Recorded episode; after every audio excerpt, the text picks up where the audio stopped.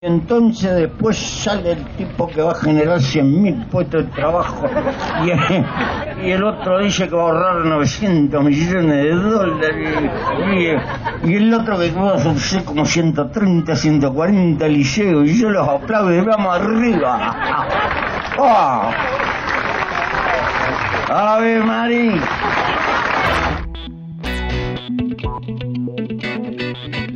Bienvenidos a un nuevo podcast del Observador. Soy Gonzalo Charquero y estamos en La Mesa Chica con Natalia Gol para analizar en tres preguntas algunos de los acontecimientos de esta semana en la carrera electoral.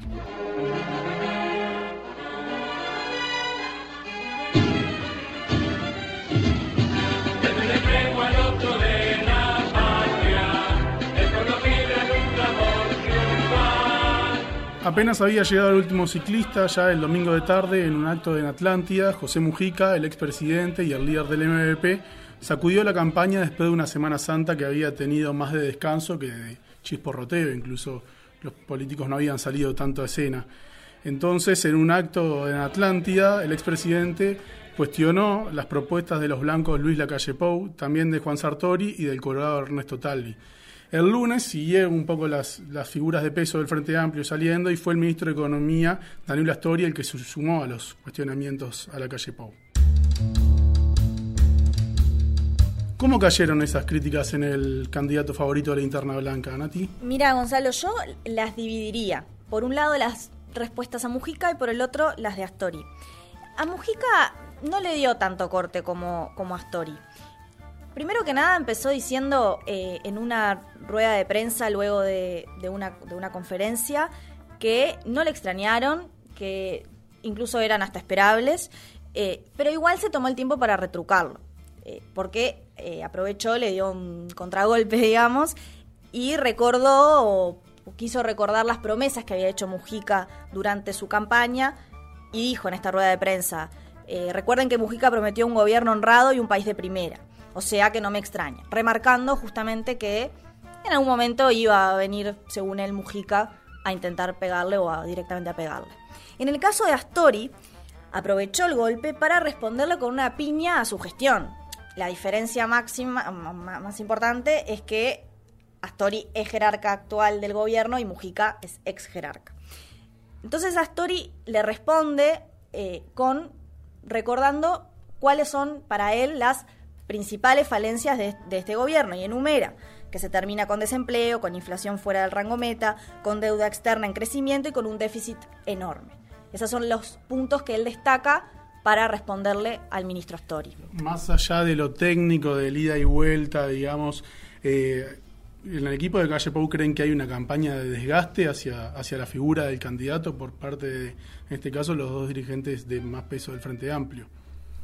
Yo no sé si llamarle de desgaste, pero lo que sí se interpreta, interpreta mucho Lacalle Pou, y por supuesto que se, esto se habla en su comando y, y en su equipo, es que eh, las críticas son una prueba para ellos de una frustración por parte del gobierno.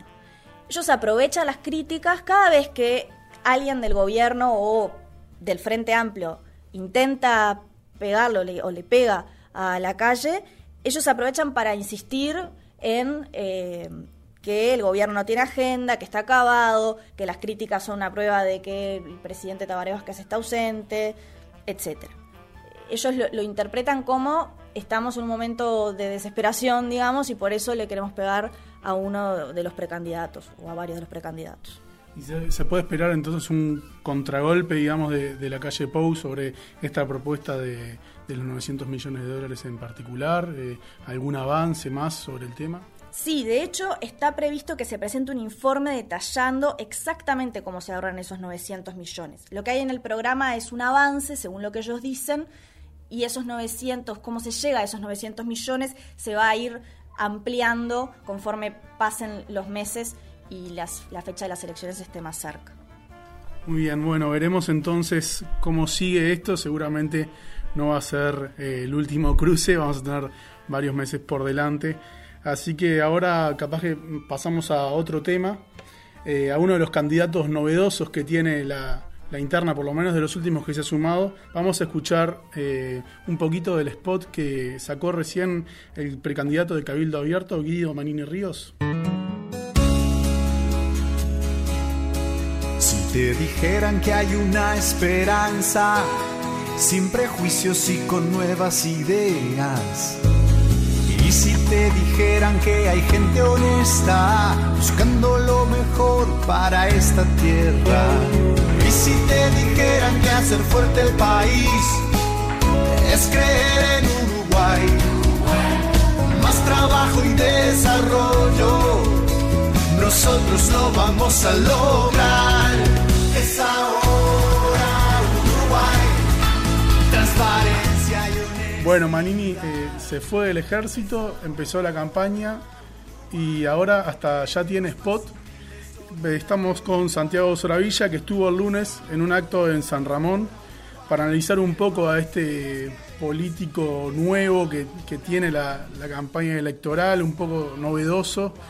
Eh, da para preguntarse cómo es el votante de Manini Ríos. ¿Qué fue lo que viste en, en ese acto? Sí, Gonza, el, el votante de Manini es un votante que, que quizás uno se lo, se lo puede imaginar y, y da para caracterizarlo de, de la siguiente manera. Eh, son personas más bien de clases medias, clases medias bajas, se, las podríamos ubicar ahí, predominantemente hombres, y, y, sobre, y acá creo que, que es un punto en el que, en el que Manini sobre todo lo enfoca, y es que son jubilados o retirados militares principalmente. Eh, es decir, él está él está apuntando a un público, a este a este público, cree que ahí es donde donde su mensaje entra con, con mayor firmeza, con, con mayor seguridad, y, y ahí eh, también está destinando los actos a los que está yendo. No es una casualidad que, que él haya decidido ir a, a San Ramón en, en uno de sus primeros actos que hizo en, en, Cal- en Canelones. Ahí en San Ramón hay un hay una, una brigada del, del ejército, y también hay, mismo cuando uno cuando recorríamos San Ramón con, con el fotógrafo del diario, lo que veíamos es que también hay un, por ejemplo, un centro para, para retirados militares, un centro social en el que en el que ellos van y, e intercambian. Entonces también me parece que eso es importante destacar, que la, la estrategia de Manini está haciendo ir a lugares a los que en los que él cree que, que está su están sus votos ahí. ¿Y ahí cuáles son los mensajes sobre los que más insiste? ¿Hay un tema en particular? Porque bueno, está en la coyuntura el tema de la ley orgánica militar y la de la reforma del sistema previsional para los militares, pero un poco que la, la campaña no se agota solo en eso, sino que es mucho más amplio. ¿Por dónde va un poco? ¿Qué les dice? ¿Es un tipo cercano? ¿Cómo, cómo se muestra? ¿Cómo lo viste? Bueno, lo vi. Eh, Manini es, un, es una persona que cuando, cuando la mayoría de, de los, que, los que lo ven y los que lo conocen, se observa que es un tipo bastante, o sea, que muestra su autoridad, hace, hace notar esa, esa autoridad que, que él tiene. Eso es algo que además se lo reclaman y sobre todo se lo aplauden. Se lo aplauden porque, porque cada vez que, que él habla, el discurso de él es, es, in, es cortado, o sea, es bastante interrumpido por, por los aplausos cuando, cuando empieza a cerrar cada uno de los mensajes. Se centra mucho en, en la necesidad de volver a restablecer la autoridad, se centra mucho en, en la necesidad de esa, de esa mano firme de, del combate a la, a la delincuencia, Eh, y en, sobre todo en terminar en, con el malandraje, como dice. Ahí está, en, en ese terminar con el malandraje, en el combate a la delincuencia también, eh, en los mensajes a, por, por el tema de la seguridad social. Ahí también hay, hay un, una señal, yo creo, también en, en la mirada hacia los votantes. Y lo otro es que él se, se, se sabe que es una persona que viene de fuera de la política, porque viene del ejército. No, no porque no tenga familia política, porque de hecho tiene una familia con una gran tradición política, tanto en el Partido Nacional como en el Partido Colorado. Pero eso, eso de que viene del ejército lo, lo lleva a criticar mucho a los burócratas, a los, un poco a los políticos profesionales. Eh, ahí también él, él, él está dando mensajes y, y también quienes van a escucharlo, eso se lo, se lo devuelven con, con aplauso. Pero no podemos dejar de mencionar eh, y el hecho que, que él generó la polémica de esta semana, que es el tema de los inmigrantes. Ahí también dio, dio su visión acerca del tema y criticó a los a los inmigrantes, eh, o mejor dicho, lo que dijo fue que los inmigrantes no podían ocupar el, el espacio de trabajo que, que tenían los uruguayos, eh, lo cual, bueno, le valió bastantes críticas dentro del sistema político.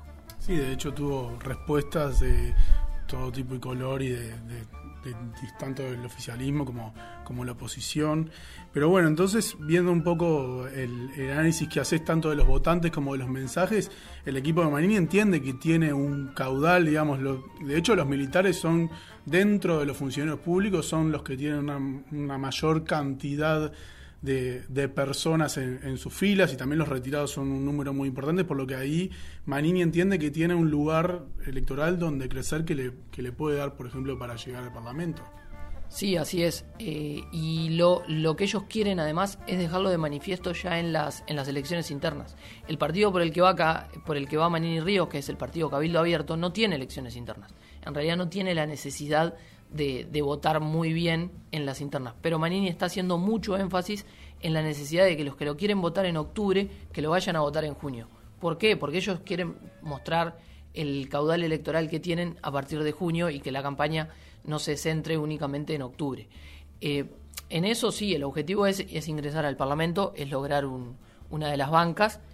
No, lo que no, todavía ellos no han determinado, o por lo menos no lo han salido a manifestar y no, no se ha transmitido, es si realmente creen que están con capacidad para llegar al Senado.